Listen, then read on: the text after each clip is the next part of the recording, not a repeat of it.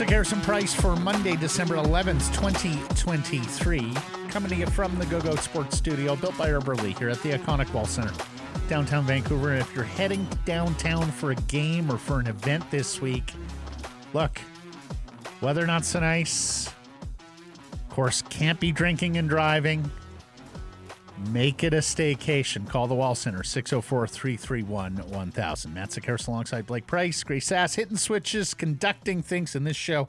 A presentation of Applewood Auto Group. Applewood Nissan in Langley is your place to go to get a fabulous deal on the 2023 Rogue financing from 3.99%. Or you need something a tad smaller, a little bit more economical. How about the Qashqai in rates there from 4.49%? It's all at Applewood Nissan in Langley. It's all good at Applewood.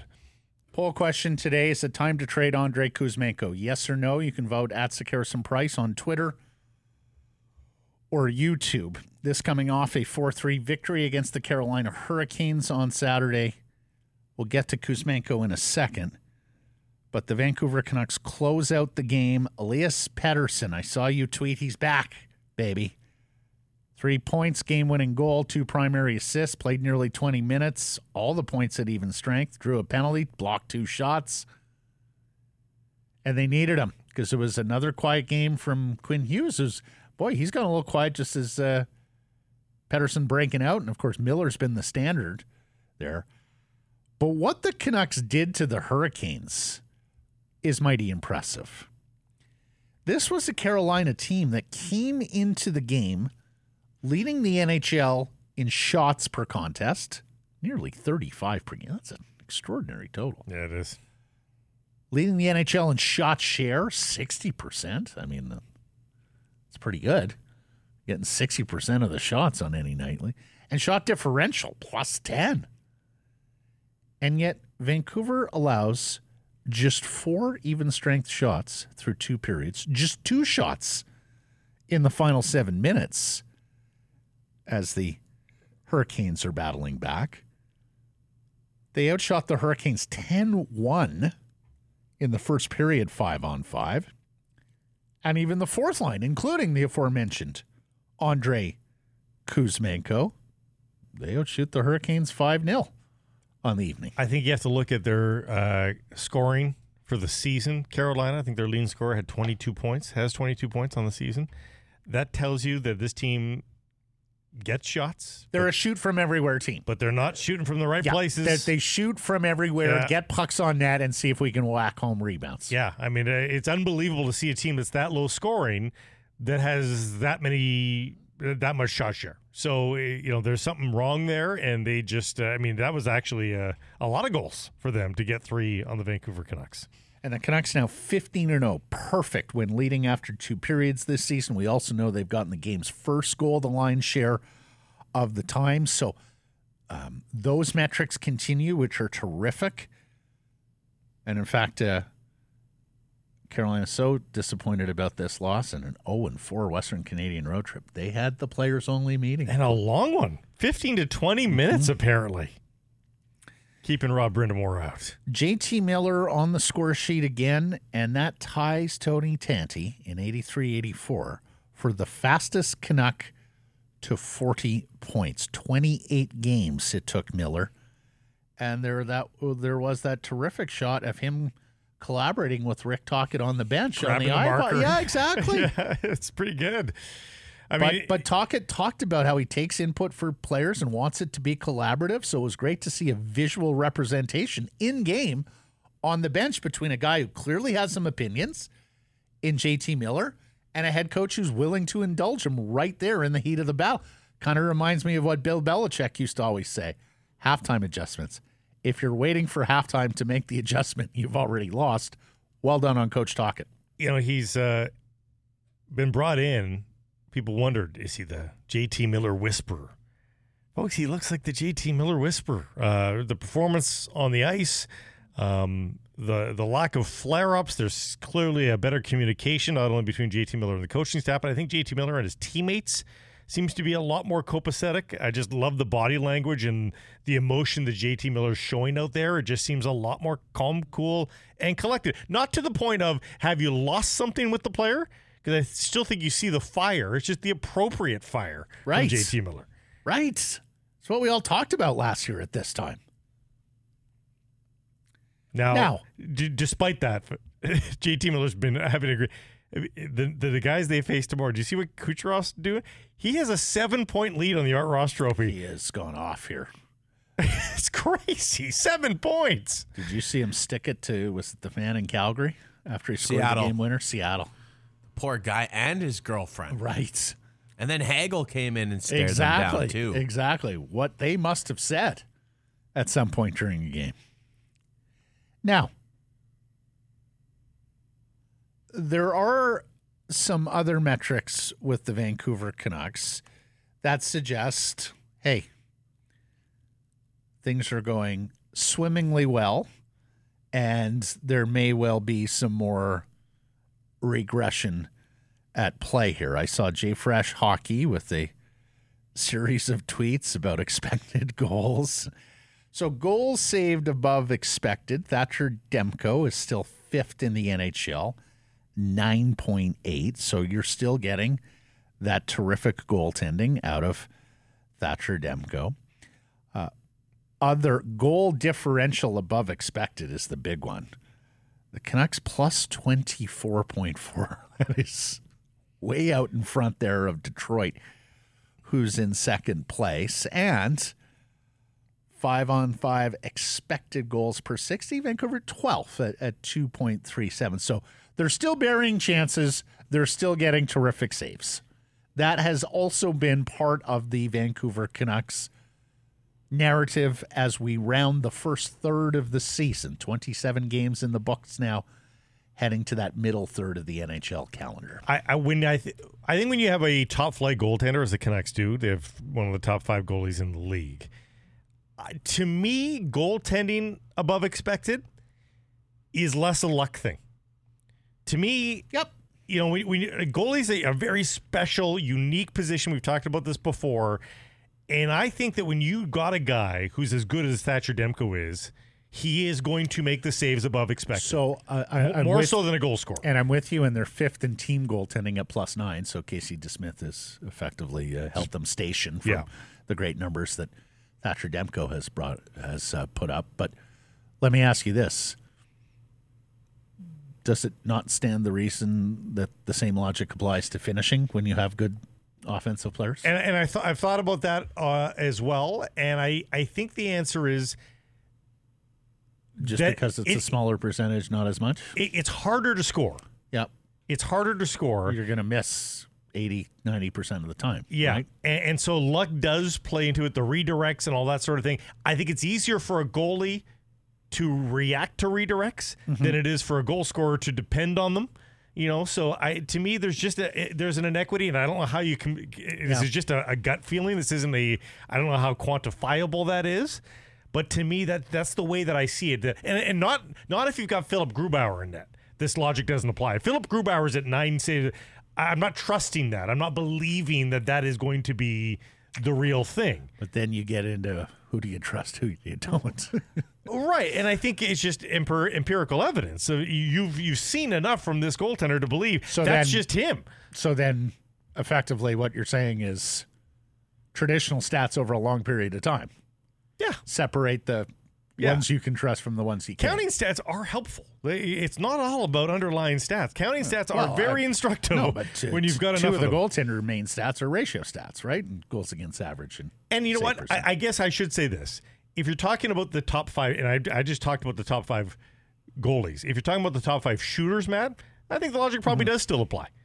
You know, like if if if oh, you know Ovechkin in his prime was at blah blah blah clip, yeah, I'd probably believe that that's just what he is. You know, I, it probably does affect, but eh, you know, in terms of the percentage of of goal scorers that I think that that would apply to, it'd be a smaller percentage of players than it is for goalies. Alex Ovechkin. I'm just going to simple check in here. Hmm. Alex Ovechkin career shooting percentage, which incidentally is at 5.6 this year, the lowest of his career by a country mile. Yes, yeah. What would you think it is? Uh, career twenty one percent. No. 12.8. It, it is that low, huh? Interesting.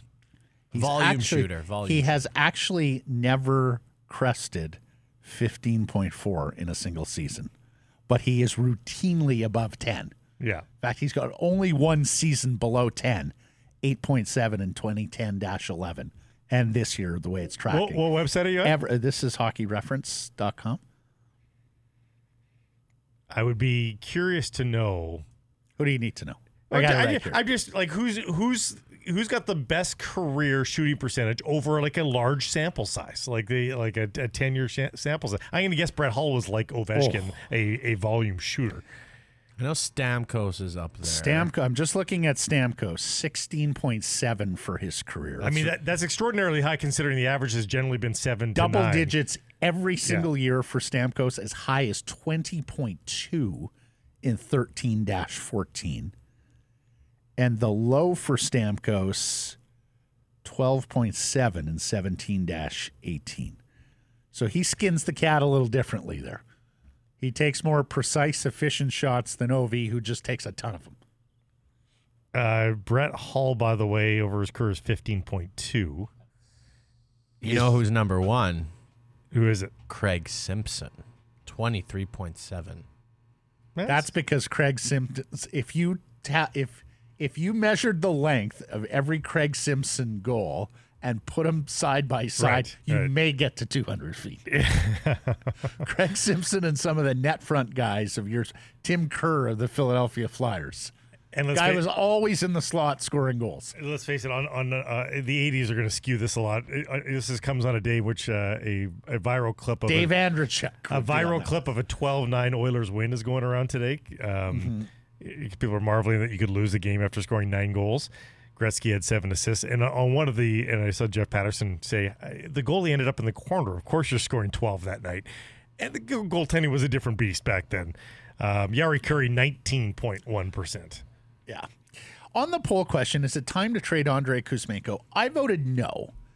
Uh, look, things aren't tracking well here between himself and the coach. Speaking of shooting percentage, darlings, Yeah. last year. hardly 27 now, is it? But here's my logic you have a cushion to the playoffs, although Edmonton's won seven in a row here, but you still got a cushion of the playoffs. Oh yeah, still way back. It was a player who had chemistry with your franchise centerman last year. You've got time, use it. Don't sell low right now. See about rehabilitating the player. If you get between now and the trade deadline and things still haven't turned around for Andrei Kuzmenko, and that may well have devalued him as an asset a little bit, but that's something that I would be willing to risk. Because here's the thing, Blake. At the end of the day, what are your two big needs here?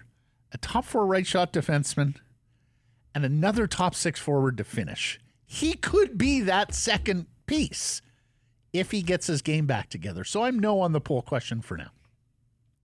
Um, I mean, the, I would say yes if you get all of the salary gone, and I don't. I don't think that's going to happen. I don't think anybody's going to take all of that five on. and a half is a little much. So if you're not doing that, then I would support rehabilitation as well. I'd have to know the trade because you know if you get back, uh, you know, another option on right shot. Uh, You don't get to know the trade, Blake. uh, yeah, I know. You don't get to know the trade. I well, That is the poll question. You don't get to know the trade. I, I know. So, So you're voting yes or you're voting no? I'm voting no. Now is not the time. No, because it, it would need to be a pretty perfect trade for me. So Uh, we're asking because Elliot Friedman on Hockey Night in Canada reporting that teams are calling Vancouver asking what the plans are for Kuzmenko. But now this wrinkle, and you do wonder whether this will play into plans for Kuzmenko. It sounds very much, Rick Dhaliwal has reported, the Canucks are out on Ethan Bear. Friedman has said Washington is a team to look at here.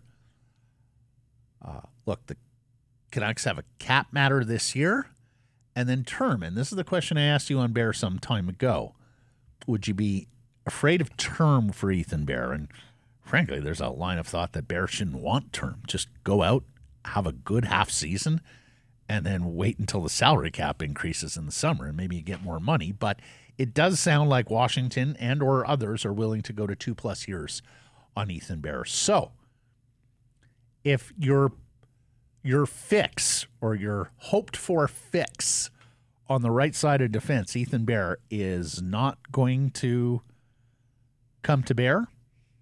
No pun intended. Does that accelerate an Andrei Kuzmenko trade plan? What do you think? Um, in what sense? Like the. the Well, you know use- you're not going to be able just to sign a street free agent to play the right side, so maybe now you have to make a trade to. Right. Um. Yeah. Perhaps again, it, it really depends on on on what. If it's a straight one for one trade, I don't think you're getting much back. You're not getting a defenseman back. I think that you can slide into a top four spot for a struggling Kuzmenko. You don't think so? I don't you don't think think, so. people will buy 39 goals from last year, saying we can? I think they right now they'd probably say that screams outlier to me. But take three million back and we'll talk about it. I- you know, s- you know, Free? No, well, that's uh, the start. more than 50. Yeah, That's the start. Uh, it's going two- to be 275. Would be the. Um, I think it's just it's a bit of a hope and a prayer, and that's why I think if you can, if you can maybe it's two separate transactions. Maybe you effectively have to give away Kuzmenko just to get rid of the to What get t- just to get rid of the cap space. I ain't giving away shit, right? I'm not giving away a guy who scored 39 goals last year, Blake. I realize he struggled this year. It's a small sample in comparison to last year. It's a third. I would bet that the offers that What's he got? Four goals? yes, So he's got 43 goals in about 100 games. Is that about right? that's not the way they view it though. You know, Or that. 110 games? I would bet the offers that they would be uh, getting the, the tire kicking offers are probably Oh, not I don't. good. I don't doubt you've got poaching predators. He's got 43 goals in 106 games, 89 points. I, I don't dispute that you're going to get some poachers here, some predators who think you're stuck. You don't accept those deals. You wait till someone comes with something fair for a right shot defenseman. I mean, he's not untradeable. Let's make it abundantly No, clear. no, but no. I, I'm I just don't think that you necessarily give up here Yeah. as well. Again, I would much rather wait, even if it means a diminished asset, than sell or low right now. If I'm making a mistake with Kuzmenko, it's that I'm taking a little bit less at the deadline than now to see if the next two months can fix him. I'd much rather live with myself making that mistake than giving him away for to a predatory offer right now. Lastly, Pius Suter is back practicing. Tocchet says he wants to see three or four practices out of Suter before putting him back in the game. He practiced Friday. He was a part of that optional practice Sunday. So who knows? Maybe Thursday against Florida, maybe Saturday against the Minnesota Wild. Y- Uh, Jakub Vrana's on the trade block for the Blues. Kuzmenko for Vrana. No. You, you get cap space, 2.6. What's Vrana doing this year? Uh, not a heck of a much. Uh, Two goals, four assists in 19 games. No. And he's had some trouble off the ice. Yeah. Yeah. No, no, no, no. Not going. How much on the contract? Uh, just just this year at two six. Oh, really? Yeah. You're out from under. I go back to the poll we asked last week and what we talked about last year in the lead up to the deadline. What could you have got for Kuzmenko then? Hmm. On to football. I'll- I'll give the Seahawks credit. They were very game. They were very scrappy against a very good team, with a and with their backup quarterback under center in a very difficult place to play. That they were in this game as long as they were in this game with Drew Lock, and especially how quickly San Francisco goes down the field and scores the opening drive. And, you know, that's part of the Pete Carroll program. Compete at everything, right? And, and there's a part of me that when I was watching the game last night, I think you give Pete Carroll almost anybody at quarterback, and he's going to give you a pretty competitive season. Frankly, I think the Seahawks are probably a baseline worst case scenario six seven win team every year, regardless of who's at quarterback, so long as Pete Carroll and that staff are there. But they're not of San Francisco's level, and that became crystal clear here in these two games. Geno Smith unable to go after testing it out pregame with a groin injury. But again, I'm not even sure you're that much worse off with Drew Lock. At least not this year.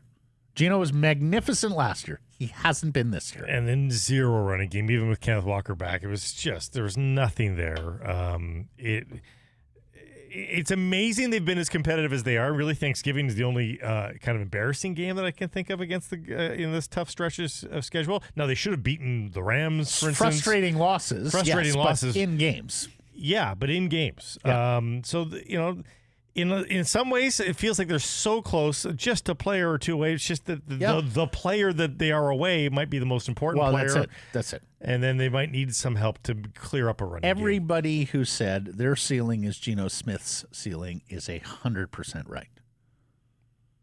If they had a dominant defense, it might be a different matter. If they had if the they best- had a dominant running game, it might be a different. If they had the best offensive line, I, I think I think Walker's fine. If they had the Yeah, oh, best a offense. I think if they had the best offensive line in the game, mm-hmm. they probably can overcome a lot more Yeah, too. and, and Walker and Charbonnet, they run hard. Yeah. They worm your heart.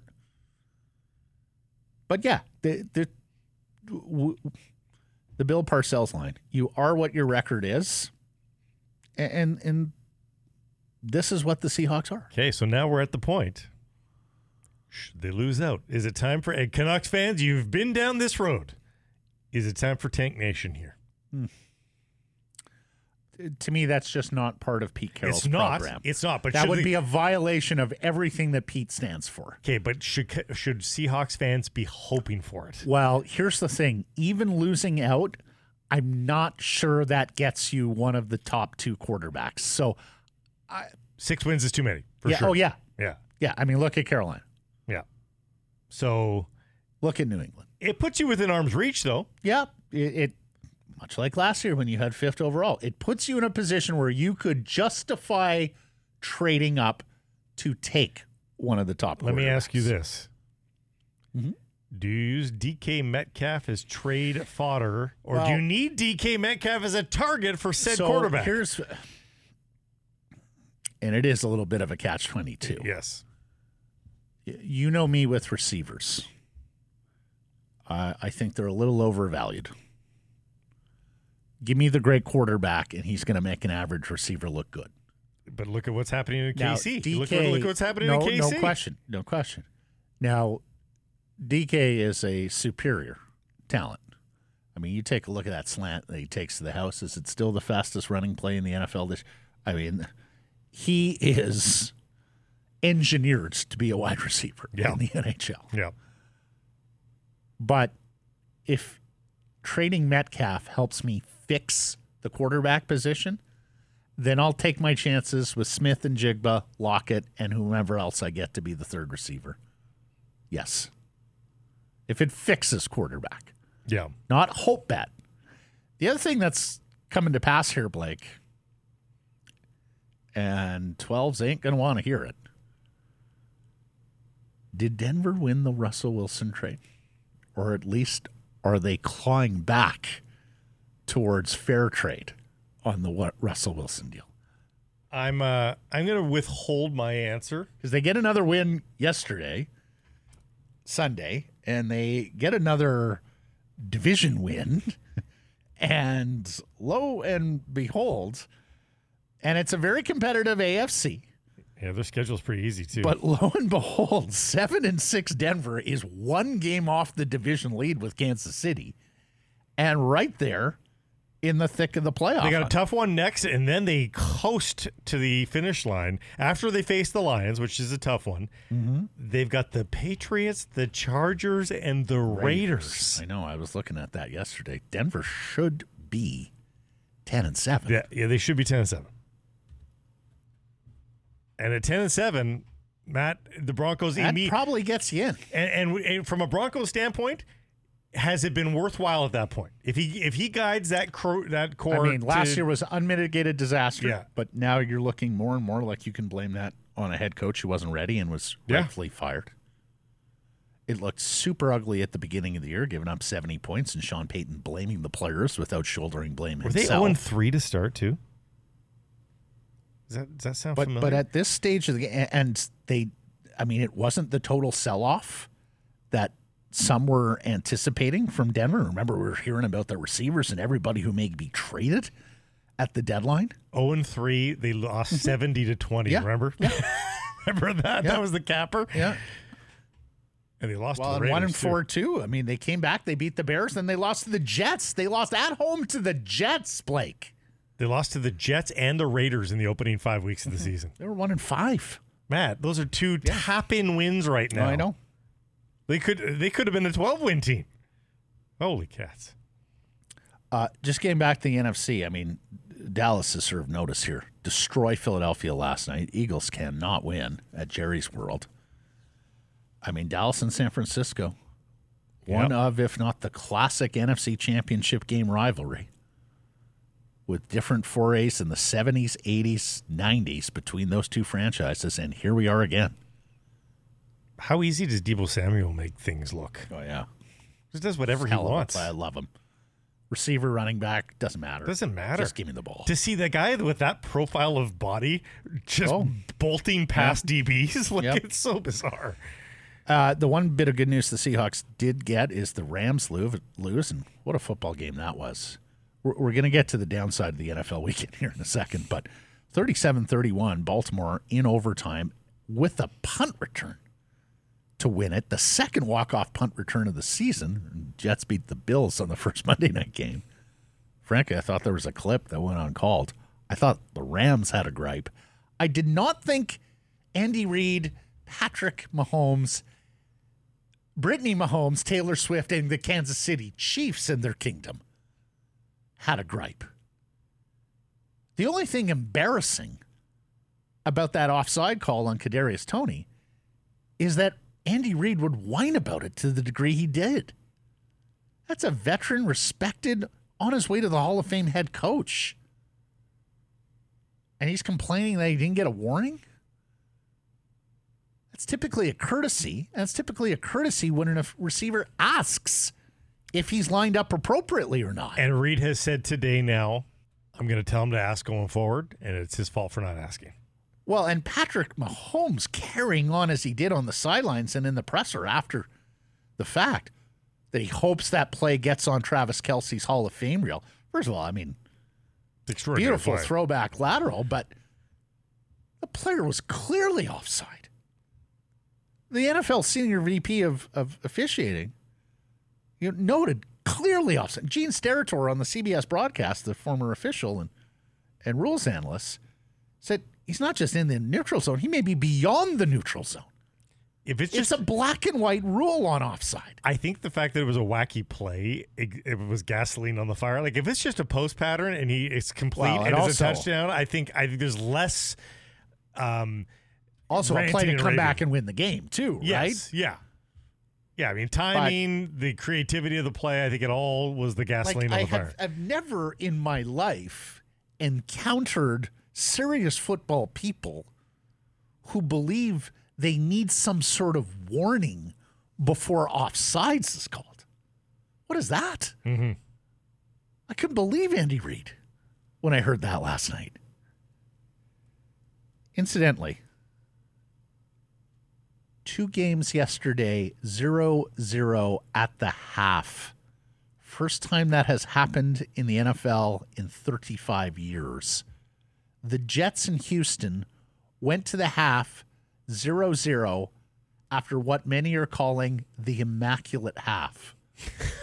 Houston with six punts, the Jets with five punts before the half expired. But then they put up 36 points in the second half, and poor CJ Stroud got hurt. 30 to 6, the Jets win. Zach Wilson looked pretty good against that Houston team that we love their story. And then Minnesota, Las Vegas, not just nil nil at the half, but down to the two minute mark of the fourth quarter, where the Vikings get a field goal and win 3 nothing. Shout out to two great Sekeres Price listeners. Ms. Kyla Rose of the Pemberton Pub, big Vikings fan, Vikings podcaster, and the legend from Prince George, Miss Aaliyah. They go to Vegas for the weekend to see Kyla's Vikings they get a 0 0 game through 58 minutes. Unbelievable. Well, at least you had the NBA Cup, ladies. And then Jacksonville, they put work on the lineup or uh, on the active roster, but Trevor Lawrence. Trevor Lawrence played. ended up playing. Like it, he wasn't even on one injury away. He was back to two injuries away. compromised a little bit in what I saw. And speaking of coaching uh, and football, BC Lions bringing back the entirety of their staff. Great to see stability in the Canadian Football League, especially with staffs. It's been uh, difficult, especially with this ridiculous staff cap that they have. Our buddy Ryan Phillips promoted to assistant head coach alongside Rick Campbell after doing such an extraordinary job with that defense as defensive coordinator. Lastly, Blake, we have the Northern Star Award. This is formerly the Lou Marsh for Canadian Athlete of the Year. Shai Gilgeous-Alexander, guard with the Oklahoma City Thunder, wins it. He not only had a coming out party in the NBA where he was hanging with the best of the best statistically, but averaged more than 24 points and six rebounds for Canada at the FIBA World Cup as the Canadians qualified for the Olympics in Paris in 2024. He beat out Abbotsford's Nick Taylor, who obviously had an iconic win at the RBC Canadian Open. Swimmer Summer McIntosh, and she won two golds and two bronze at the World Aquatics Championships. So, pretty good field. I think if Taylor gets one more PGA Tour win, he probably has it. Has a better case anyway. I think if he gets two wins, he gets. Pretty Toronto focused there. Although at least he had the the uh, Well, he won it in he Toronto. won it in Toronto at least, so they got to experience it. But uh, I got no problem with Shai Gilgeous-Alexander. I it, No, the no only I. the only Connor McDavid, a finalist too. the only uh, NBA player that's ever made me think we might have the best player on the planet right now is Steve Nash at, at, at times. Mhm. Shai Gilgeous-Alexander, I mean, he gives me Allen Iverson vibes. He makes me feel like he could do anything at any moment. It's a uh, very difficult mantle to claim or even get into the discussion on best NBA player. I yeah, yeah, that it is is. best basketball player. That is a that's a hell of an order. But I think it, it- him at his best, he's a he's a top five talent. Yeah, I think he's a top five player in the league now, especially when you look at what he you know he does it at the point guard spot. Like he makes others better on top of being an elite scorer. Yeah, So a lot of great things, and really, he's got a lot of runway here too. Some of these guys at the top may not last as long as Gilgeous-Alexander. How old is he? He's got to be. I mean, mid twenties 27? at most. No, I don't even think he's that. Uh, because uh, of course came out after the one year at Kentucky. 25. Yeah, yeah. twenty, and he's playing the whole year as a twenty-five Oh, yeah, year yeah, old. Holy cats, he's young. NBA players are always way younger than you think Yeah, because 'cause they've been, been in the league around. since 19, Yeah. 20 years old. Let's get to today's menu. It's brought to you by Greta. Greta, great spot to catch the game throughout the season. Also, a fantastic place pregame and postgame. Make it a game night at Greta on West Cordova. We'll talk to J Pat here in a second, go over the game, the poll question, Ethan Bear, the week ahead. Uh, Quinn Hughes, Pius Suter, Elias Pettersson, Phil Di Giuseppe, lots featured there. We'll get to some hashtags, the best and worst of Twitter, including some sad news on the weekend on a couple of fronts when it comes to cancer. To the people we go, never a bad time to send us a hot take and tell me I'm wrong. You can text 778 402 9680, the Great Clips text message inbox, email live at sekeresandprice.com. Oh, and we'll talk Ohtani and the near miss with Toronto.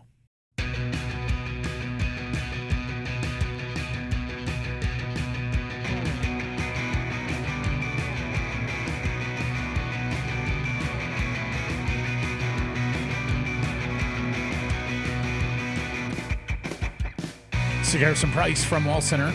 Presentation Applewood Auto Group. Hashtags are the best and worst of Twitter.com.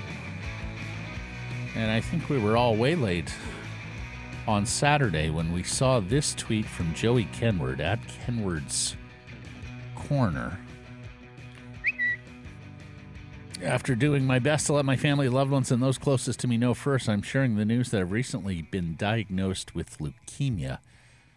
Joey says he got the um, diagnosis November 24th. He has been at Vancouver General Hospital undergoing treatment. Since then, uh, expressed a lot of gratitude to all the medical care and those who have been taking good care of him since the end of last month. He says, I recently turned 46. I've been healthy and showed no signs of anything being abnormal outside of a few days prior to the diagnosis. There's nothing more I want out of life than being a loving partner and parent and being a hard worker. If I had two messages for anyone reading this, it would be to get your blood tested, even just once a year. And don't take anything for granted when it comes to your health. I'll do my best to keep you posted on how things go. Thanks for taking the time to read this, wishing you all the best. And we certainly return that sentiment, sentiment to Joey, who we've known for years and years and years, as well as his partner and his two year old son and the entire Kenward family.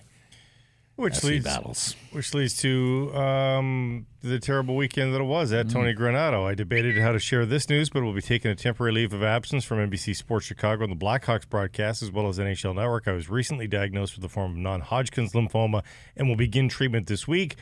I wish I could reach out to everyone individually, but felt like this was the best way to share the news. My family, faith, and friends will be my strength to help me through my treatments. I appreciate all the love and support I've received already the holiday season here. Cherish the times with your loved ones, as I know I will. Uh, Ray Ferraro's uh, tweeted subsequently as well, w- wishing his brother-in-law uh, the best in, in his recovery and cheering him on, and uh, of course Cammi the same. So our thoughts go out to uh, the Ferraros, the Granatos, and everybody in that corner as well. So not a great weekend in terms of uh, No. the cancer news. So best of luck to everybody on in all those cases.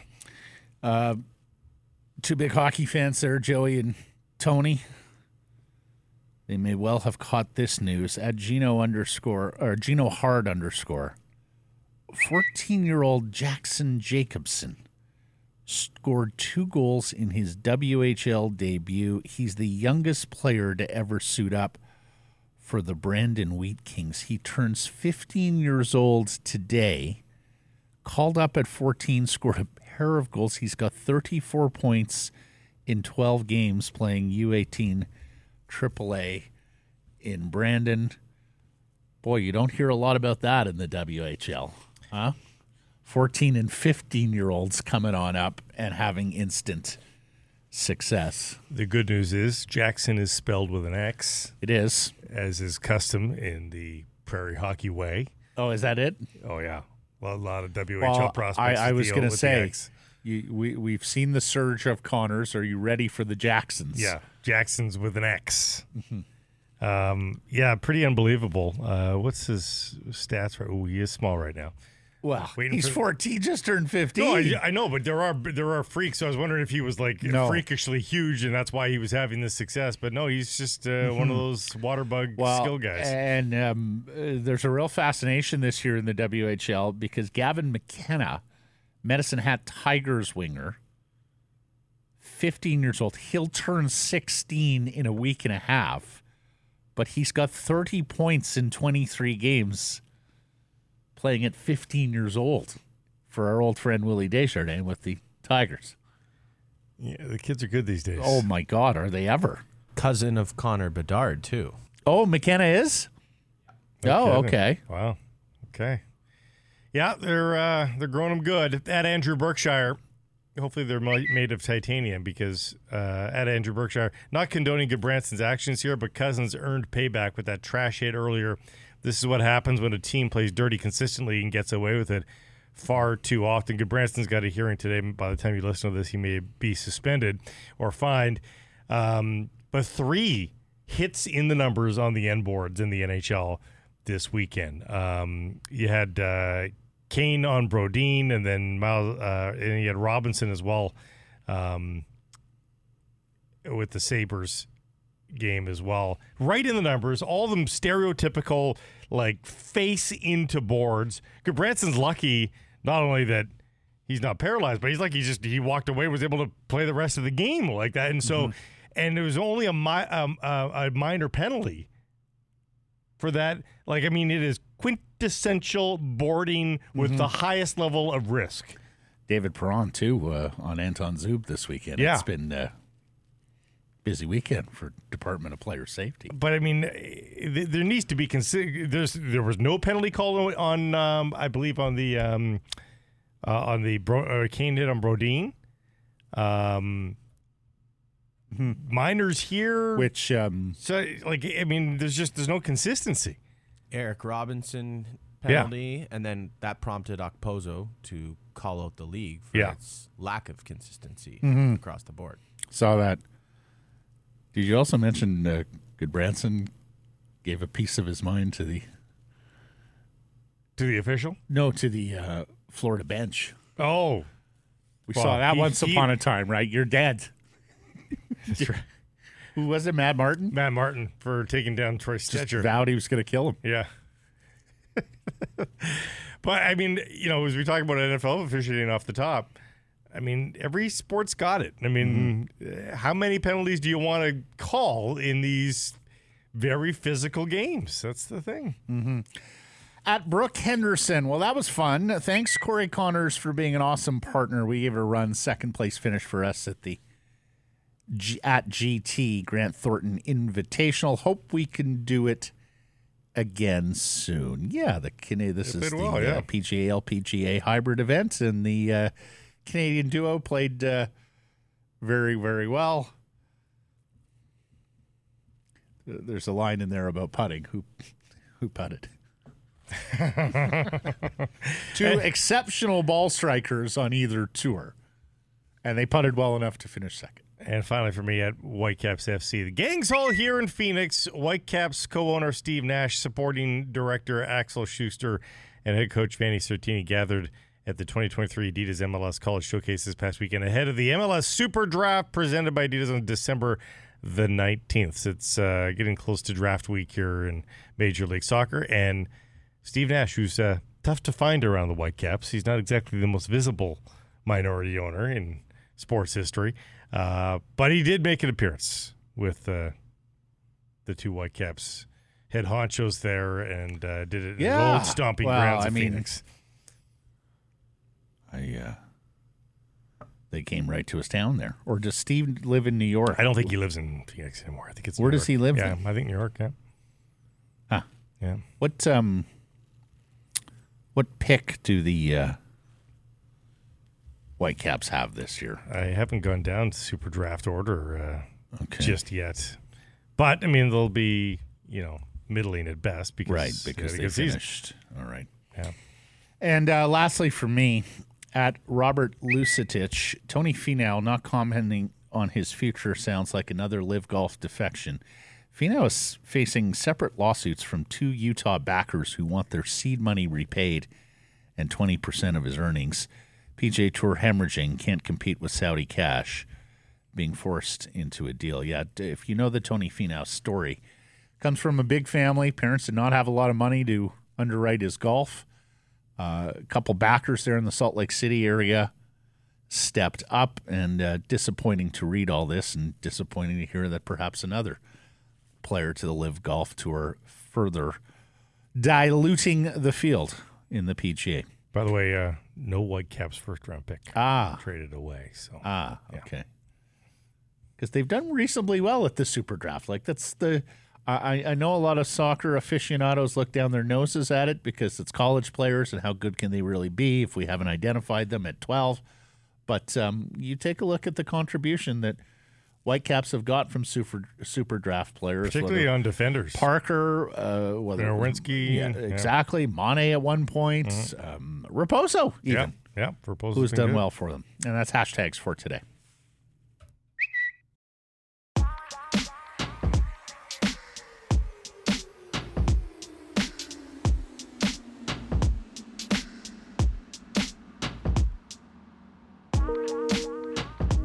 Sekeres Price from Wall Center presentation, Applewood Auto Group. Applewood Ford up in Port Hardy on the island has the F 150. It just the quintessential pickup built for British Columbia. And get this get it from 0.99% with a $1,500 bonus worth the trip to the port. Applewood Ford in Port Hardy. It's all good at Applewood Poll question today is it time to trade Andrei Kuzmenko? We will put it to our next guest. You can vote yes or no at Sekeres and Price on Twitter and YouTube. And here he is, Canucks reporter of Rink Wide, Mr. Jeff Paterson. Jeff, how are you? How are you doing this morning? I'm good. Still processing back-to-back wins for the Vancouver Canucks, something we Well- haven't seen in the better part of a month. And I saw that you wrote about this, Jeff, not just back to back wins, because let's face it, they were coming kind of easy in the early part of the season, scoring a lot of goals against some opponents that just weren't ready to play. These were sort of grind them out, more playoff style spring victories for the Canucks. And that's uh that's something required along this journey. Yeah, I think there was some real value in that third period against Carolina, and really the third period against Minnesota as well. Although they had a bit more of a cushion with the the two nothing lead through the third period and the two nothing shutout over the Wild on Thursday, but you know it looked like it might be pretty easy against Carolina up two nothing, and then the Hurricanes chipped away, and ultimately uh, they tie the game early in the third period. Then Elias Pettersson with the wraparound puts them in front, and over those final 17 minutes, the Canucks were pushed, but you know, they got outshot 10 to 3 in the third period. And I kind of thought, all right, that's not ideal. You'd like to have the puck more and uh, a few more shots at the other end of the ice. But when you scratch a little bit deeper, Carolina had two shots on goal over the final seven minutes of that hockey game. And really, as I looked through my notes as we were doing Rink Wide on Saturday, like I had nothing in the way of spectacular saves for Thatcher Demko in that third period. Like I thought it was pretty routine that Carolina had a couple of early shots as they pushed to tie the game. They did. And then the Canucks went back in front. And so there was another push from Carolina.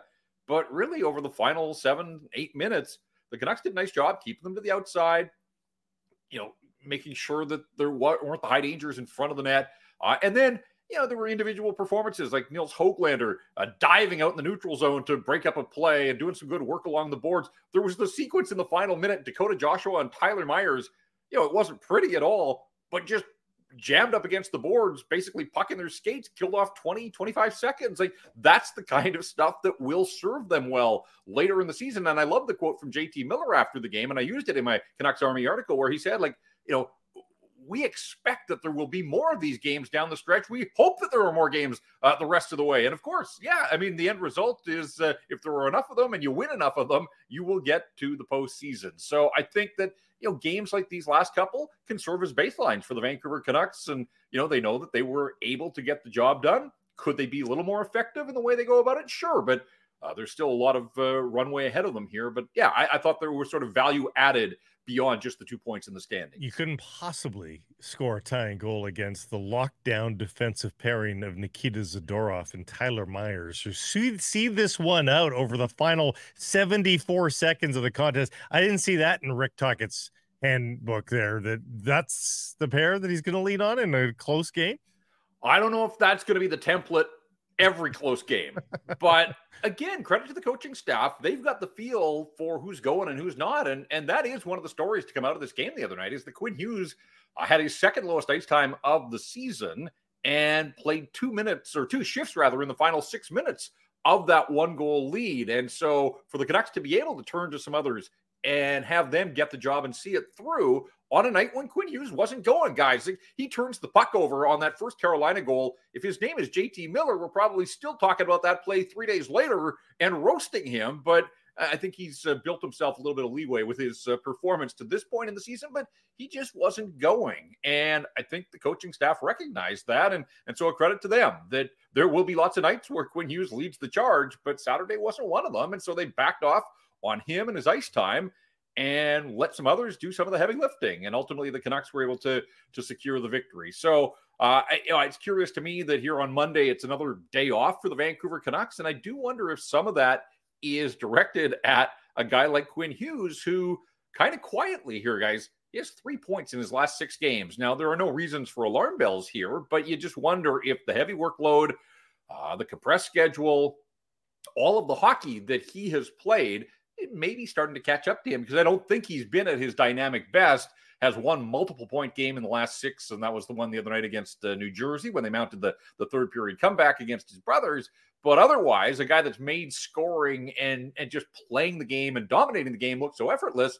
That's kind of disappeared a little bit and gone under the radar here as there have been other storylines and other hot button issues around the Vancouver Canucks. Quinn Hughes will bounce back, but I do wonder if they recognize that they have taxed him to the point now where he needs the rest and then the rest of the team obviously uh, benefits from the day off as well on Friday, I asked you, what do you want to see from Pettersson Saturday night? Well, a three point effort. You tell me what you liked about Petey's game Saturday. Yeah, I don't know if he listened to the entire show or if he just saw the clip that Grady cut and posted to, to socials. Whatever the case, uh, uh, when last we spoke, I said I wanted to see him a little more assertive, and I think we certainly did that. I mean, that play on the Mikheyev goal in particular. Uh, you know the little shimmy shake on the boards to create a little separation uh, and that's all he needs give him an inch and he's going to take a mile and he does that and then delivers that pass and Mikheyev on the doorstep lifts the stick of Martin Necas and and you know just a, a nice play but even on the first goal you know crosses the blue line with some speed a uh, little hesitation there gets the shot away that deflects off the defender forces Antti Raanta to kick the rebound out and Sam Lafferty's there and then the wraparound. That's uh, new to his arsenal, but we saw it against Anaheim a couple of weeks back and there the other night as well. Uh, yeah, he just he looked a little more invested, and so I hope that this is the start of uh, a new run for Elias Pettersson.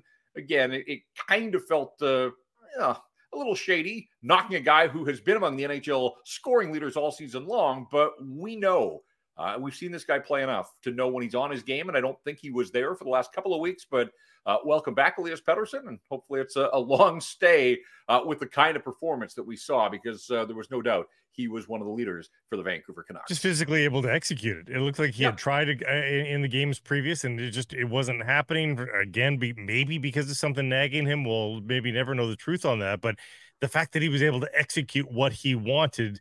Um, and my goodness, the creativity. I mean, a lot of these plays were sublime plays. I mean, it's just it's great to see him wowing us again rather than um, you know just getting second assists. Yeah, no, I agree with you. And and you know, Rick Tocchet had high praise as well for the work done before the JT Miller goal, uh, where he spends uh, the shift in the offensive zone and then you know recognizes that it's time to get off the ice. The work is done, and then Miller comes off the bench down Main Street, and good work by Boeser and Hoglander to set him up for, you know, again, a goal that looked like it was going to be a big goal because it made it three to one and extended their lead there. Uh, but P- Pettersson doesn't figure in the scoring on that play, but he absolutely had his hand or fingerprints on that one as well. So, uh, you know, he talked in the aftermath after the game again about uh, just trying to play with a little more confidence. I, you know, I think there is still a feeling out process here with Sam Lafferty and Ilya Mikheyev. There have been a few nights, the game in Calgary springs to mind, uh, the other night as well, uh, where it's gone their way and they've had a tangible takeaway at the end of the night. There have been some other games where there have been some moments along the way that you know they haven't that haven't resulted in goals necessarily. But I do think that he's still trying to figure out and and develop some chemistry. He's played with Mikheyev for the most part of the season, but Lafferty obviously has been uh, a new addition to that line, sort of out of necessity because other pieces haven't been working. But uh, whatever the case, uh, it was all systems go for that line, and uh, no question, they were driving the bus against Carolina on Saturday night. Not the quietest night by Kuzmenko standards, um, at least recently. Two shots in 10 and a half minutes. Uh, but Elliotte Friedman reporting teams are calling on Andrei Kuzmenko, asking what the Canucks' plan is. Our poll question today, Jeff, is it time to trade Kuzmenko? Yeah, I, I don't get the feel that uh, today necessarily, but you know, this isn't a storyline that feels like it's going away anytime soon. And the Canucks are able to win some games here uh, with him playing lower in the lineup. Uh, what was interesting to me on Saturday was that you know his line with Nils Aman and Phil Giuseppe when they played, played all right. The underlying numbers were actually pretty good. And he had that chance in the first period on the power play where he just couldn't will the puck across the line, did everything but put it in. And, you know, maybe that's just an indication of sort of the way things are going for him right now. Uh, I've seen some people, though, that, you know, the old, uh, he just needs one. Well, he got one against Vegas not that long ago and then has been as quiet or quieter since. So I'm not necessarily sure that I buy that. Oh, he just needs a bounce here. But if you looked at the deployment of uh, the forwards on Saturday, that line had one shift over the final 15 minutes. So there are the Canucks. We give them credit for the way that they went about their business down the stretch, preserving the lead and, and ultimately gutting out a win. They did it with nine forwards, and that's not a surprise. We see NHL coaches shorten their bench all the time. Uh, but Kuzmenko and Di Giuseppe were caught in that. A little more surprised about Di Giuseppe because I just thought maybe there'd be a role for him, you know, preserving a lead down the stretch, the wall work and board battles. But boy, his game has completely fallen off the map as well. Uh, as for Kuzmenko, yeah, I, I, don't know where it goes. I mean, they're able to win hockey games. He's been replaced by Sam Lafferty, who's doing all the things that Rick Tocchet wants from guys that are playing with Elias Pettersson to play with speed, to get in and you know free up some pucks uh, so that we can see Pettersson do his work and and, and do his thing with the creativity. Uh, as for Kuzmenko, uh, I've seen a lot of noise online. People seem to think that there's a through line here between the struggles in Seattle and the Kraken. Boy, are they in uh, tough times now. Eight straight losses there. They can't score goals right now and they've got a guy like Adam Larsson who the term matches up. The dollars don't quite, but maybe that's just Canuck fans and their Christmas wish list here thinking uh, that they could turn a Kuzmenko into an Adam Larsson. But, you know, that was the beauty of the Anthony Beauvillier situation not long ago. I mean, the real uh, trick there was reallocating Anthony Beauvillier's cap hit as a winger and a surplus of wingers and turning that into a defender uh, with the addition of Zadorov. So, you know, could they pull that trick off again? I guess So we'll see.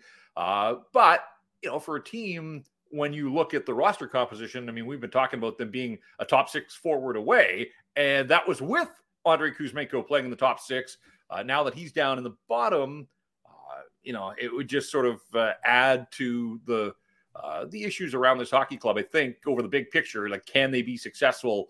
Uh, with Sam Lafferty in your top six. Nils Hoglander, it's obviously been a nice story here in the short term. Can he keep that up and hold his own so that he maintains his spot with JT Miller and Brock Boeser? You know, the thing with Kuzmenko, though, guys, he starts the year with Pettersson. The demotion comes and he gets a chance to play with JT Miller, and there's just been nothing there. Like, if you're Rick Tocchet, I think you understand. Like, you've put this guy in a position to succeed, you've given him opportunities and he's done nothing with it. And as we bump up against Christmas here, he's still sitting on just four goals on the season. So I'm not surprised. Too. Not surprised that other teams are phoning and calling the Canucks. I mean, why wouldn't you, right? I mean, this is a, a bit of a distressed asset right now. So uh, to answer the poll question, Matt, I, I would say not yet, not there with the trade, the player, but boy, I'm like everybody else. Like how this situation plays itself out, uh, it's going to be fascinating to to monitor. You mentioned that chance too on the power play. Like if your bottom line is I'm slumping, I'm going to go down to the fourth line, but I'm going to stay on the power play. I'll contribute that way. If he scores there, I don't think he gets promoted. I, but I, I think that Rick Tocchet lives with the fact that he's a little bit miscast on the fourth line, but he still helps us out on the power play. I think that was his salvation when he can't cash that in, and that goal goes in a thousand times over last year. Um, you know, you really do run out of options of what to do with this guy.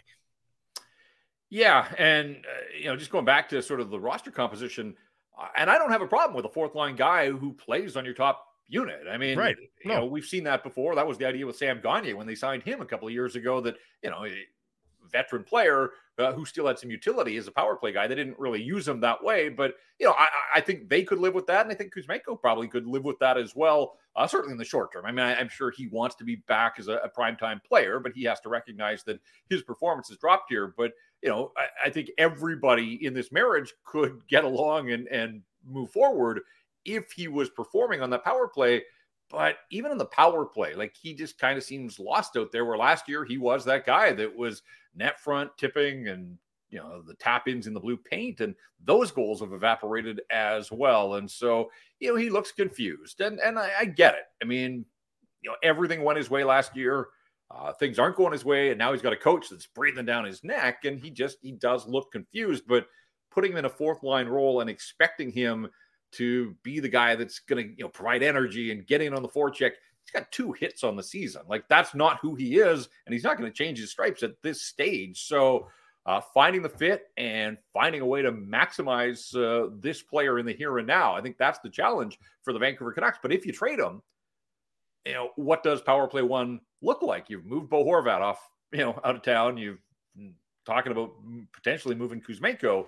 You know, they don't have a ton of gifted offensive players beyond that. And so I'd be really curious who steps in and, you know, they could go to the two defenseman set, but we saw that that wasn't all that effective. And it certainly uh, would take a weapon off the second unit uh, if you're moving Filip Hronek up to the top. So maybe that is uh, in the short term what they do, but I do think that's uh, something to consider here is what does, you know, because that power play early in the season was an absolute weapon. It's cooled off a little bit too. And I talked about Quinn Hughes. I think that kind of goes hand in hand there.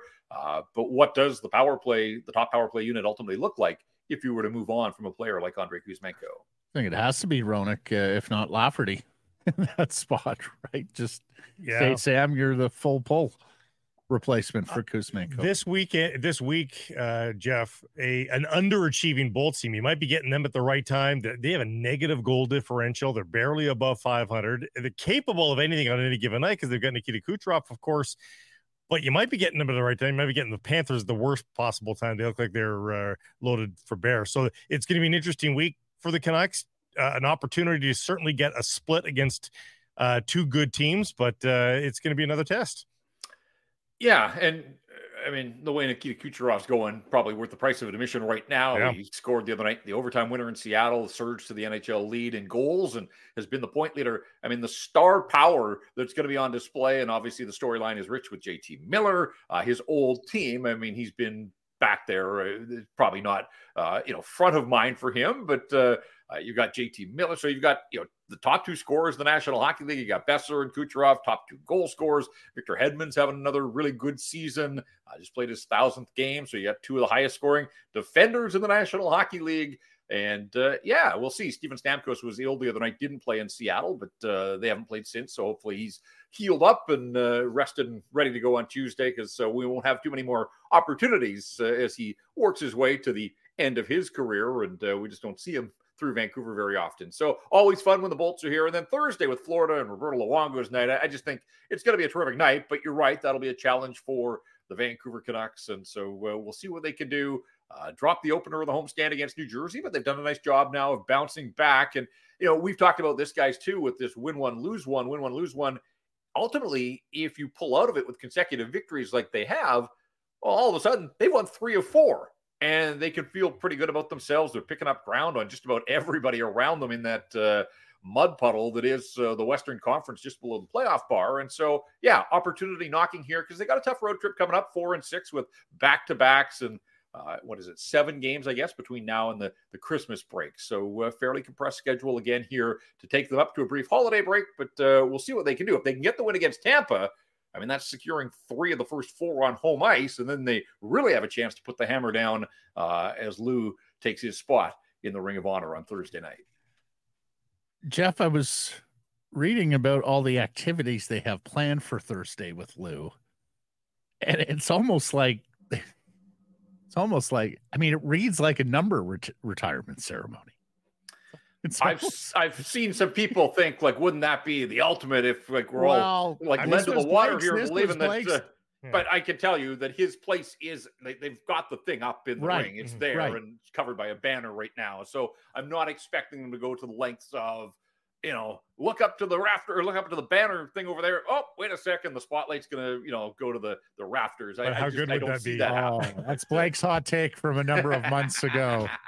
We'll find uh, it. But I'd be all for it. I mean, it would be incredible theater in the moment. Yeah, but yeah. Uh, no, his uh, his plaque and picture are up there already in the ring, just covered uh, by Canuck colored uh, banner. So I, I, expect that the banner, that banner, will drop and reveal. Roberto but it's not Luongo. equal, is what you're pointing out. Well, like this is this doesn't seem equal. It's almost like they went, oh, this could have been a number retirement ceremony, and we know he probably wanted that, was expecting that.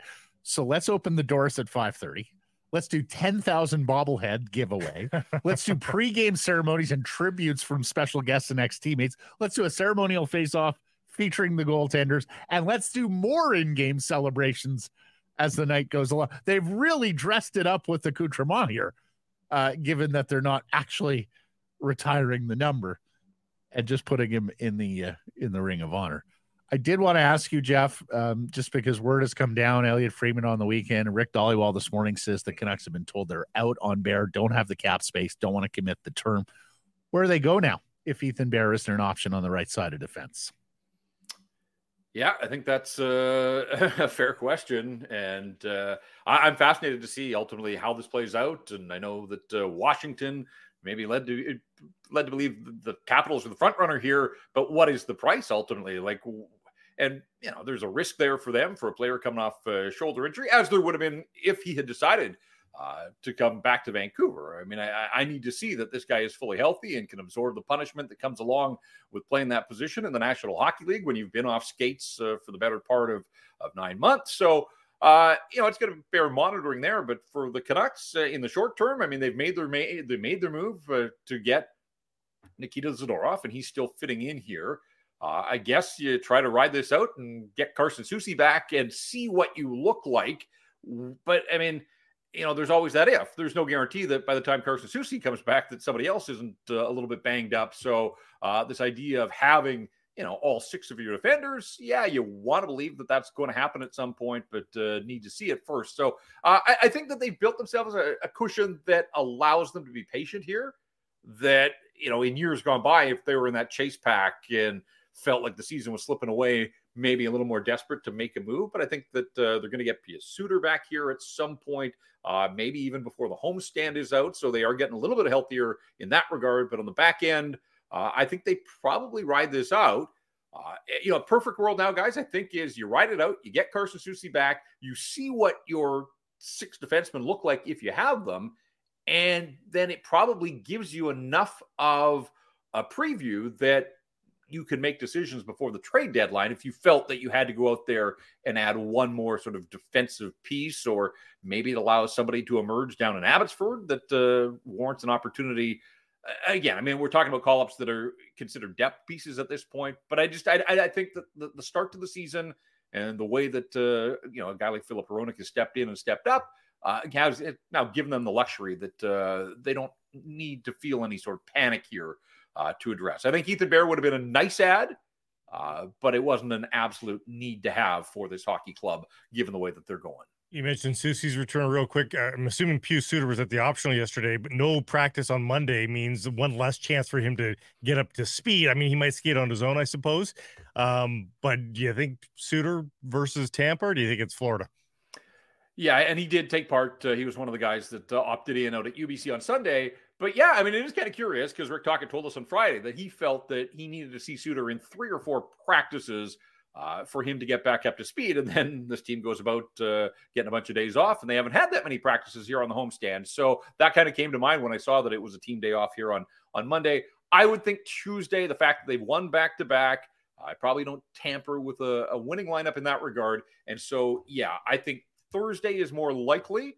And if it doesn't happen on Thursday, then certainly at some point out, he's close, but some point on, on the road trip. Yeah, it's a Saturday uh, in Minnesota. Might be your ticket there. Great stuff, Jeff. Thank you for this. We'll catch up Friday. All right, guys. Thank you.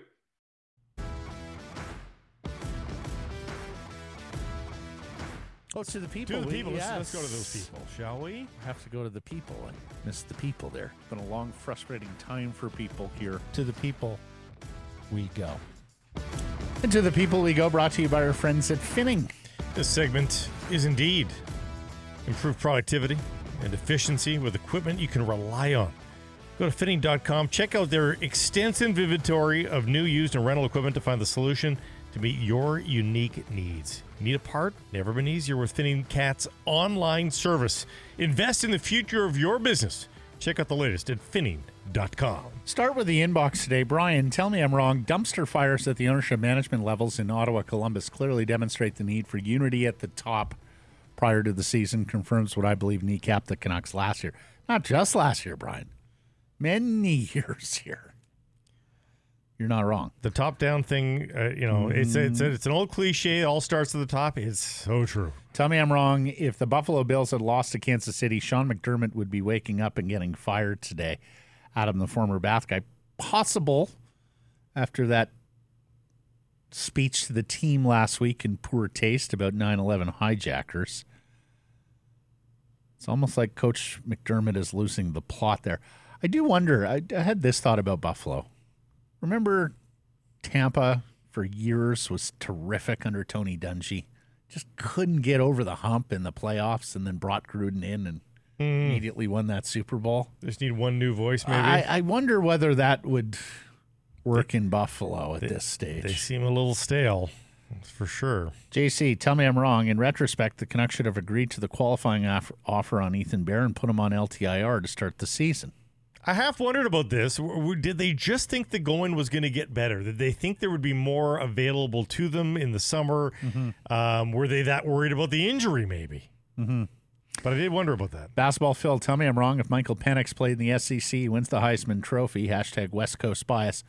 Possible, Phil. I'll give you a partial right here, Phil. I think the other problem that Penix had, there was a terrific quarterback down the I 5 in Eugene, Oregon, Bo Nix.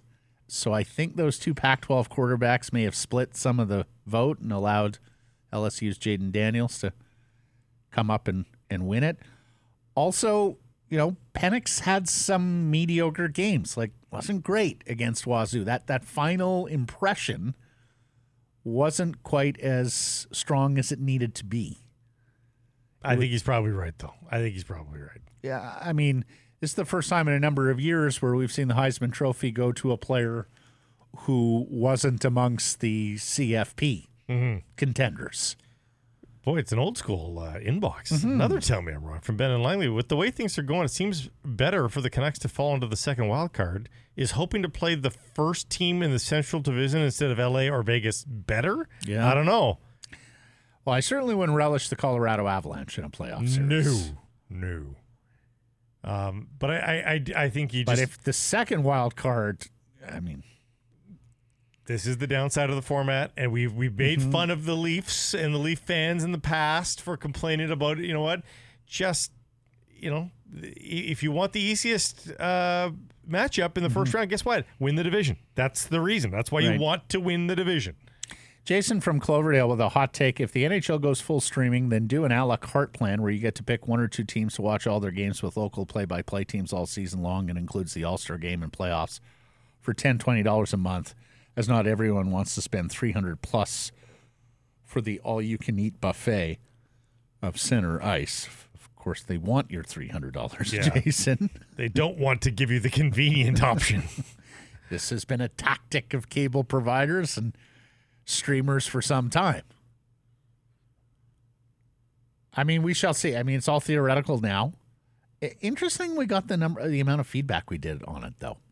yeah, You know, I think audiences are very much thinking in these terms now. And um, like as we said, it would be a very, very bold move for the NHL. I mean, MLS didn't have a ton to lose. Plus, MLS, when they went to the full streaming with Apple, probably had it in the back of their mind that Lionel Messi was pretty close.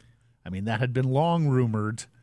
I'm sure they spoke with Beckham and the ownership group in Miami and went, you know, what do you think the chances are? Because suddenly, if Messi lands here, then you have this great wild soccer playing, great wide soccer playing world of ours in which to draw streamers from. no geo locking at all. Everybody on the planet gets access to MLS with this. Mm-hmm. Actually, there was one country. Do you know what? There was one country. I don't know if they got remedy by the end of the season. There was one country on the planet that, for because of rights, one country where you couldn't buy MLS season pass. Uruguay, I believe. Somebody, a a Uruguayan player, was asked about it. He said, "Actually." We're the one country where you can't do it. Yeah, I don't know if it got remedy by the end of the season, but it was literally the only Well, one now on the planet. Suarez is here. It's got to. We got to get Uruguay Yeah. on board. R- replies to our post about Ohtani to the Dodgers. Carm Sumal of Daily Hive. Amazing. Maybe TO people now realize how it's just not on the level of an LA yet. Oh, Carm hit it on the head. Don't tell Kevin Gausman this. Boy, he came Oh, at did, the haters hard. oh, did he? Yeah. Ricky Romero too. Yes. Well, and and Blake and Grady and I have all worked there, and we all noticed this. Toronto thinks itself on a level with New York City. They so desperately want to be New York City, right down to the Flatiron Building, right, Blake? Hmm? Yeah, no, they they absolutely do, and it's a, you know what to visit and stuff like that. It, it's a great, it is a good city. I, I think it's a nice city. It, it has a lot to offer. It has you know more theater and all that sort of stuff than we have to offer. It has better uh, variety of food than we have here. Um, No, it does. It absolutely It does. Entertainment value. Yeah, it has more things, but it's not here. No, They but for a city that size, it certainly doesn't have the cultural outlay of a New York but nobody or does. even an LA. Oh, it does have LA for sure. Most what diverse city in the world? I remember It, it is the most diverse city. like over in the half world. the people that live there speak I mean, more if than you language. if you need three little Indias, then yeah, you got it in Toronto. No, but they've got There's a little- little India around the corner from me, and there's some fantastic Indian restaurants. little there, but Indi- It's not like this city lacks in that. little Italy, little little Portugal, like all they've got. They got it's true. They have a little Jamaican Portugal. roots. Shout out Mike Benavides. He grew up in Little Portugal. Greektown. Huge. Yeah, but every city's got a Greek town, Blake. Where's ours? Kits, all of Kits. Oh, stop it. all it. of Kits. Having a You're hard pressed to get a bad Greek anything in Kits. having Kits. a high, slightly higher per capita ra- uh, ratio of Greek restaurants doesn't make you. Oh, Have you ever Greektown. gone to Greek Fest in Cornwall ain't Danforth. It is not the Oh, Danforth. both of you, please. Just so wrong. First of all, If you said a- where's Greektown to anybody in Vancouver, they'd be like, we don't have one. No, they would say Kits. No, people they who wouldn't. know would say Kits. no, no, A, a Kitsite might. no. but Greek people would say Kits. no. Oh, st- Blake. I've never. There's once like heard two that. Greek festivals. Never once Kits. heard that. No, neither have I. It's Never- because Is there a it's because you're the- so provincial on the North Shore. You don't ever Port Moody. venture south of downtown. I lived at Sixth and McDonald. What are you talking about?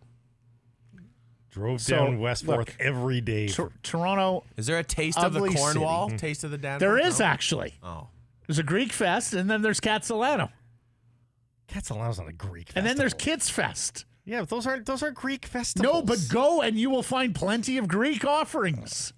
having a couple of food trucks doesn't make you Greek town. Come on. I like tasted the Danforth too. But a few things here. Number one, as Anthony Bourdain once said, and may rest easy, Toronto, it's not a pretty city. No, it's not. They haven't done shit with their waterfront. No, it's true. In fact, they it's just added industrial more and depressing. Yeah, exactly. more buildings. They've Sorry, added that's not it. That's not. They've added con- condos alongside the busiest freeway Yeah, in North exactly. America. Like, People it- live like 10 feet away from the Gardiner. It's the damnedest thing. Yeah. Not a pretty city. Not in the least. I'd say there's two things I miss about it.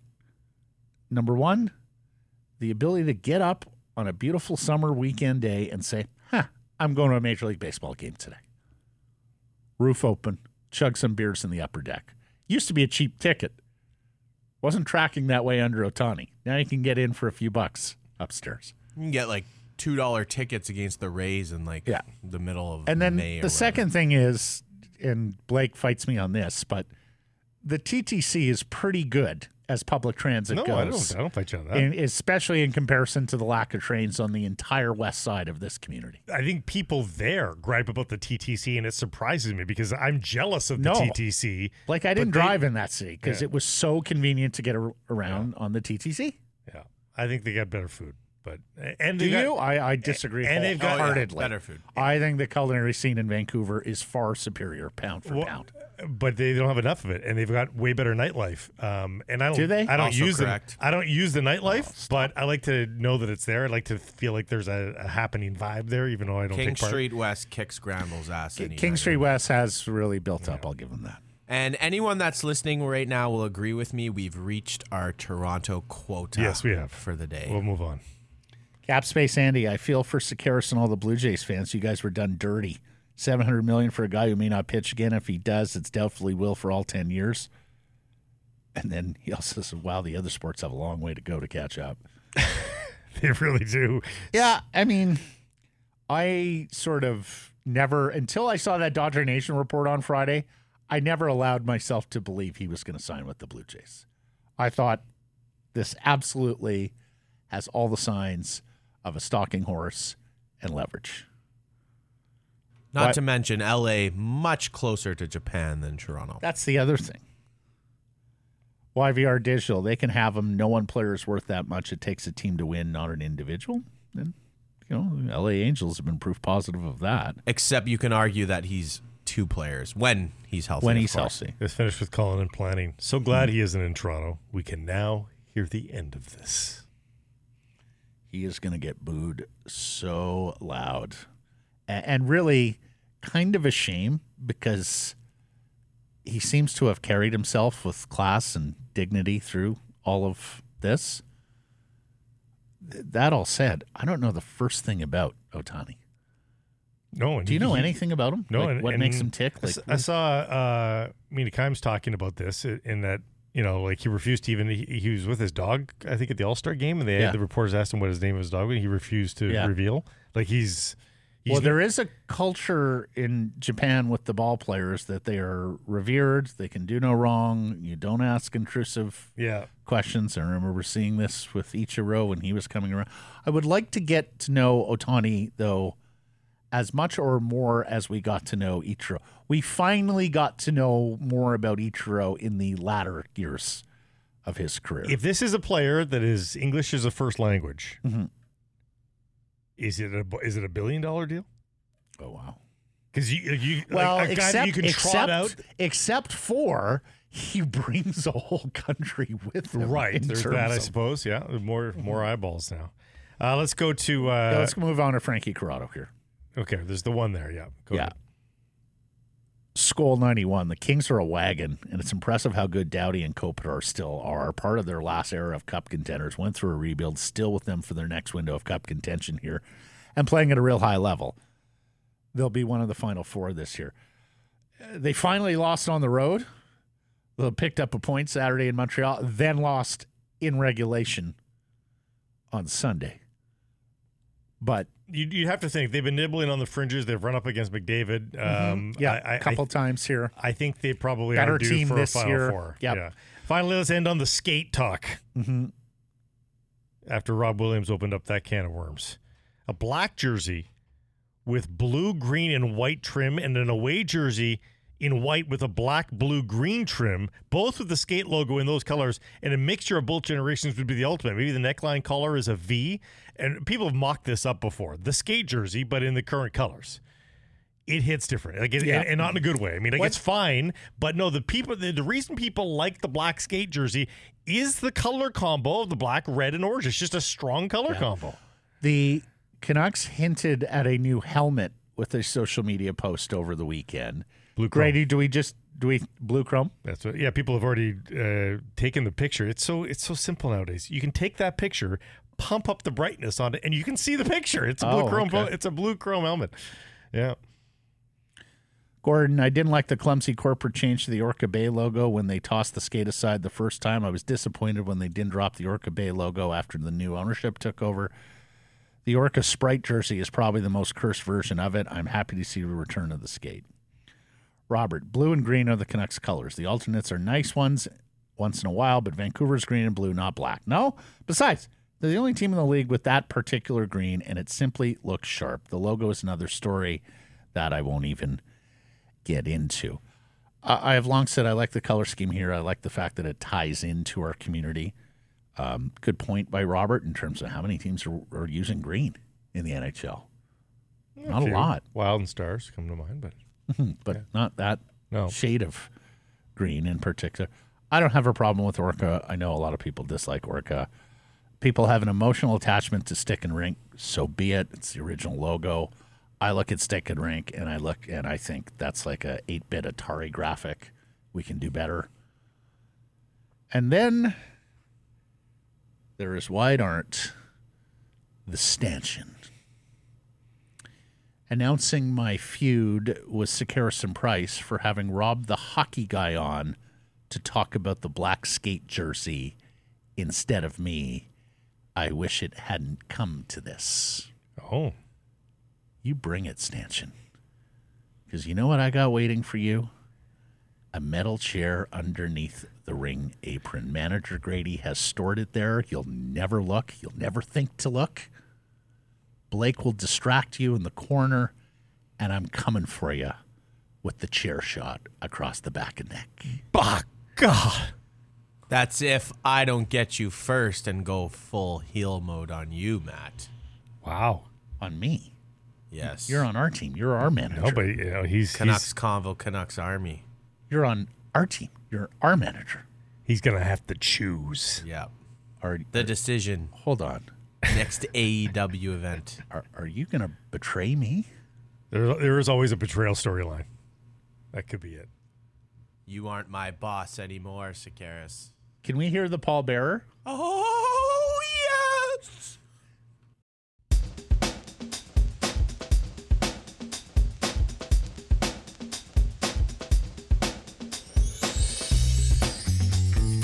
A Harrison Price from All Center. You can presentation Applewood Auto Group. You can text us 778-402-9680. It's the Great Clips text message inbox. Great Clips. It's gonna be great. Well, when last we left you Friday, Shohei Ohtani was on a plane to Toronto, Kikuchi had reserved the entire top floor of a fancy sushi restaurant. And journalists were speeding out to the airport to get that first footage of the great Japanese star stepping off the plane to sign with the Toronto Blue Jays, right? Yeah. Yeah. And, and this was, you know, not just wild internet speculation. Jon Paul Morosi, established, respected MLB insider, said he was told Ohtani was traveling to Toronto on Friday. Bob Nightingale on the other side of the fence, mm. trying to slow the roll of everybody. Others were too. Well, Shi Davidi was saying it was all fans going crazy Right. on social media, while his own network retweeted that Morosi report. Right. In fact, there was even a Reddit comment being looked into. A Japanese fan of Ohtani mentioned that after the game in Toronto this year, Ohtani went back out to the mound at Rogers Center and inspected it. And then in his post game comments, specified how much he liked the mound. And the fan said, I remember that because he usually doesn't get that specific in his post game comments about anything, but he specifically praised the mound. Wow. And we're sitting there going, oh, this groundskeeper's about to get a raise. Morosi would later modify his report saying, as close as it could have gotten, like holding an 8 1 lead in the sixth inning of a playoff game. Wow. Little shade there. I mean, And then there was Dodger Nation and their reporter, JP Hoornstra, right, right, yes. who said, This is not a drill. Been told he is signing with the Toronto Blue Jays. Dodger Nation amended their report saying that on Friday, 700 million from the Dodgers was not on the table. The bid was upped by as much as 100 million dollars. That's what it felt like too. It felt like all the reporting was that it was 600 million and with that maybe the Jays had won it. But did the Dodgers just come in and pour put more coal on the pyre and all of a sudden they win the sweepstakes? It, it may be as simple as that. Which brings us to the conspiracy theory, Blake. That the agent Campotani orchestrated a proceeding to try and make the Dodgers believe he was on a flight to Toronto and to get them to up their offer at the 11th hour because he just wanted to stay in Los Angeles. There is even a Robert Herjavec tie in here Oh, the Canadian businessman and Dragon's Den Shark Tank panelist, he was sent? is represented by CAA, the same agency that reps Okay. Otan. As people were saying, how did Herjavec not comment on this? He knew it was his plane. He's a Toronto guy. Well, he did comment on it as soon as he landed. He tweeted about it. Why didn't he clarify, though, Blake, Clarify what? that it wasn't Ohtani on the plane, it was him? He did. What do you mean? As soon as he landed, he realized No, what no, no, was but in the midst. On the plane? You sure it's a Wi-Fi enabled oh, plane? he's got Wi Fi. You got a private jet, it's Wi Fi. And the original tweet that was sent out about this plane flying to Toronto was from an account that had tweeted for the first time in like 10 years or something. Mm. And the one tweet before that was a bunch of like sports law. So people were drawing conclusions that it was like CAA. To be fair, doing this. Correct. CAA is uh, being represented by CAA is like saying, I don't know, uh, I'm Canadian. Do I know some guy that lives in St. John's? It's it's a very big agency, agency with but so many you know prongs. it's quite possible there are synergies that the you know lawyers who represent Herjavec also know the lawyers who represent.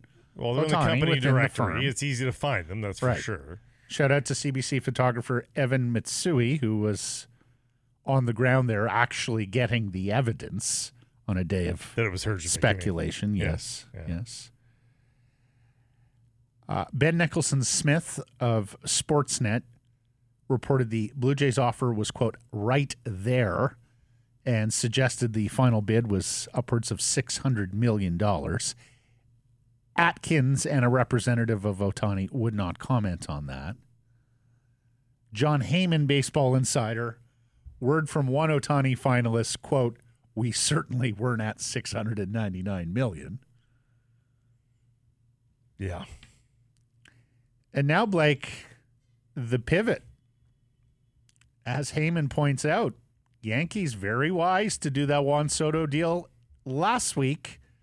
That could well have been plan B for the Toronto Blue Jays, and Juan Soto is off the table. They continue to look for a left handed power hitter. Is it weird that with this contract, the Los Angeles Dodgers could have chosen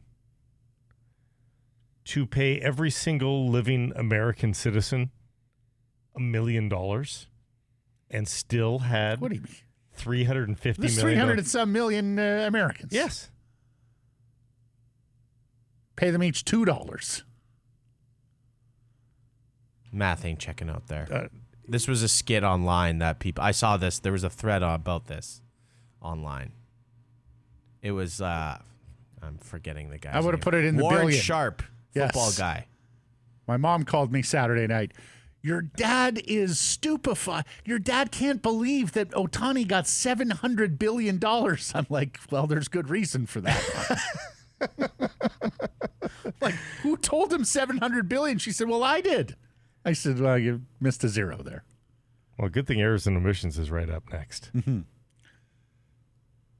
Producer Drew Livingstone of the Steve Dangle Podcast Network. When McDavid chooses LA over Toronto in three years, it's going to be hilarious. Which Con- is very well could happen. Connor to complete the hat trick of spurning Toronto, Kawhi, Ohtani, McDavid. But also, you, you spent the first decade of your professional career in Edmonton. What's what's the mm. opposite of that? It's L.A. Gretzky's already done it. Yeah.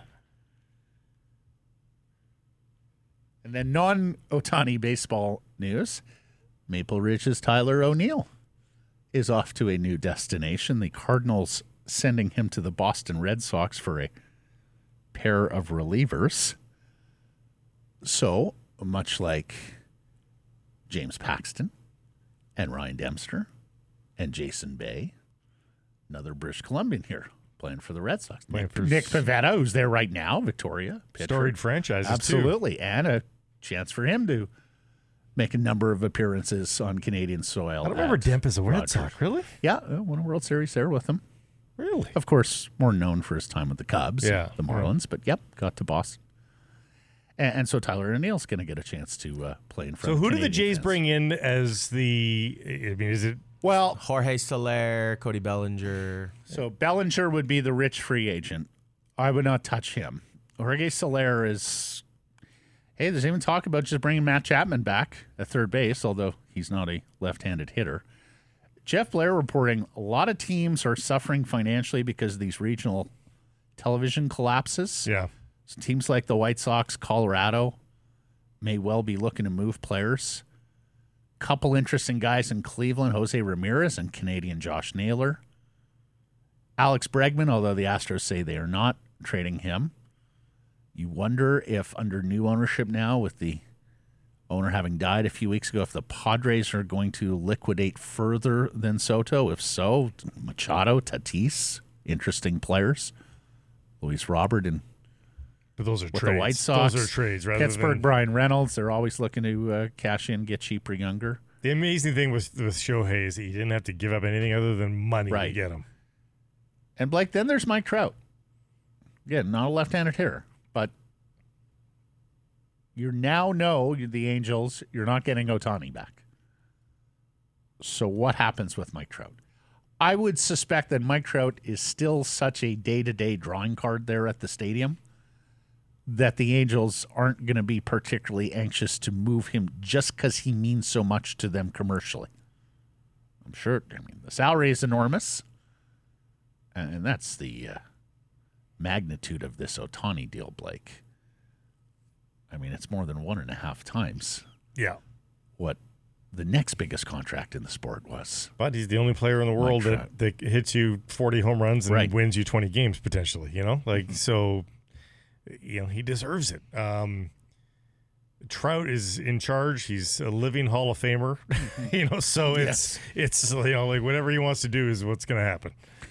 Poll question results from Friday. We asked you who has been the most pleasant surprise this season. More than 1,500 votes. The options were Casey DeSmith, Nils Hoglander, Sam Lafferty. Who won the poll? Um, Hoglander, Yes. Percentage? uh, 45. Very good. Right on the number. DeSmith with 29%, Lafferty with 24%, 2% voted other. A lot of write in for Brock Boeser. Dave, the guy who leads the NHL in goals, who's being shopped or potentially had a trade request, all due respect to the three others. But damn, this is an easy choice. Chris, Hoglander is living up to previous expectations that he lost last year. Lafferty has basically found money. I know he cost a low pick, but I see him in the same light as a waiver wire pickup. To be this productive is fantastic. Hockey rules one. We knew Hog- Hoglander was upcoming and had a good season in the minors last year, but who knew about DeSmith being this good? There was also some right in love for the Quinn Hughes Filip Hronek pairing, for Ray Ferraro, and for Dom Lecision. I mean, um, Nils Hoglander, I mean, really, was there expectation this season? I didn't have expectation for Nils Hoglander No, this season. he wasn't even called up late last year. He was healthy scratched at the end of preseason. The expectation was to show that you're an NHL player, Right. Yeah. and he's done more than that. He succeeded. And, and, and I'll say this about Casey DeSmith. Outside of last year, which was a step back, he's exactly where he's been all his his entire career. His previous seasons to last year, 11 6 and 5 with the 914, 11 and 7 with the 912, 15 11 and 5 with a 916 uh, save percent. I mean, this is Casey DeSmith. But I- He- he's not really surprising. I think it's relative to what the Canucks haven't had in their backup for the last few years. Right, with he's being compared to he's being compared to Canucks backups as Yes. opposed to Well, himself. but he was coming off a bad year too. I voted Yeah. DeSmith. Right, but as, as per my point, last year is the outlier year in his entire career. Mm-hmm. So he, Casey Smith is just being Casey Smith, really. Time now for errors and omissions. I have a couple from Friday and beyond. Uh, J. Pat, when discussing Conor Garland, saying he's bumping up against Christmas, he had eight games left before Christmas. He's got seven now. We're a little close to be bumping up against Christmas when you got that many You're taking games. issue with the phrase bumping up. Yes. I know Jeff is anxious and likes signposts, loves him some Christmas decor- decorations. Well, you got seven, or eight games before Christmas. You're not bumping up. I disagree. T- December 10th on, that's bumped up. Well, he said it on the 9th. Actually, the 8th. So there you go. But it was a weekend.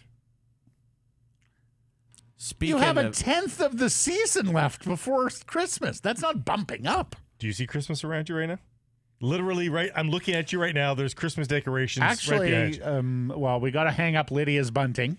Lydia and Burnaby. Uh, The LED is green and, and red Yeah, right I now. don't see anything in the lower lobby level here. We'll talk to Peter Wall about disappointingly.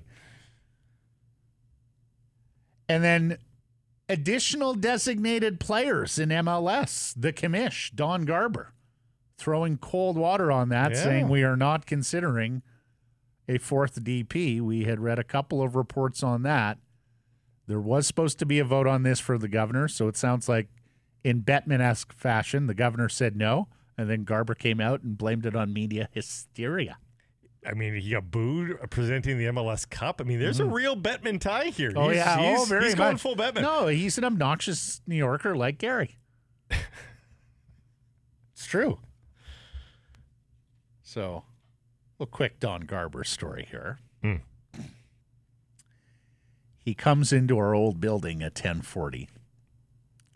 We're doing a sit down long form interview with him. He comes into our prep lounge with his media handler. We exchange pleasantries, blah, blah, blah. I believe it was around this time of year, too. Could be mistaken. Anyways, it's raining outside. And apparently it had been raining the entire time for Commissioner Garber's visit here to Vancouver. He looks out the window and he says, Ah, more gray, more rain. Does it ever stop around here? We go, Well, yeah, occasionally, but you know, this is a bad time of year. And he just says, dead pants, ah, I could never. Meaning live here. Mhm. We're like, all right. Teach their own, Don. Didn't he tweet about our weather recently too with a picture outside of his um, hotel room He of, might a, of a rain drenched seagull. Doesn't that ring a bell? He he He's obsessed with the rain. yeah. Not a rain, not a mutter. Not no. Anything from your end, Grady? Well, you're talking about dates in December, and I had the wrong date on Thursday's show graphic. Hmm. Said it was December 6th. It was, in fact, December 7th. Ah. Dates are hard. So is mm-hmm. math. Yes. On to the Betway bets of the day. Alphonso Davies and Bayern Munich in Champions League Tuesday against a slumping Man U side. Blake, remember we said last week, the week before, hey, where's Man U? Like, when are they ever going to get back to greatness? Mm-hmm. How about losing 3 0 at home to Bournemouth on Saturday? Yeah, pretty terrible. You lose 3 0 at Old Trafford to a and mid table would be giving Bournemouth credit. 14th in the EPL. But Bayern, they're a second place team. Oh my God. How dare they? Second place. Wow. I'm taking them to beat Man U plus 230 on your Betway bet of the day. Going to the uh, Thursday nighter, um, the high flying Las Vegas Raiders are uh, are there. I, I'm going to take the under, believe it or not. Um, You think? yeah, I'm going to take the under here. Raiders didn't score a point, and Chargers barely scored. Not to mention, barely scored the week before against New Now England. I know betting on the under. What's people- the under there? 33 and a half. Oof. I know people might be a little bit gun shy because if Pittsburgh Army and New England, and if Army and Navy can beat uh, beat the uh, the under, then with a conceded safety on the final play, you may have noticed, Yes, yes. which was the proper play by by by Yeah, sure. football strategy. Take the safety and the game. um, but I'm still going the under buck ninety. on your Betway bets of the day must be 19 plus to play. Please play responsibly. Thanks for listening, everybody. Reminder subscribe to us, Rink Wide, and Canucks Conversation wherever you get your podcasts. Follow on social. That's Twitter, Insta, Facebook, TikTok, and YouTube. And of course, support the community sponsors you hear us talking about. Keep it local.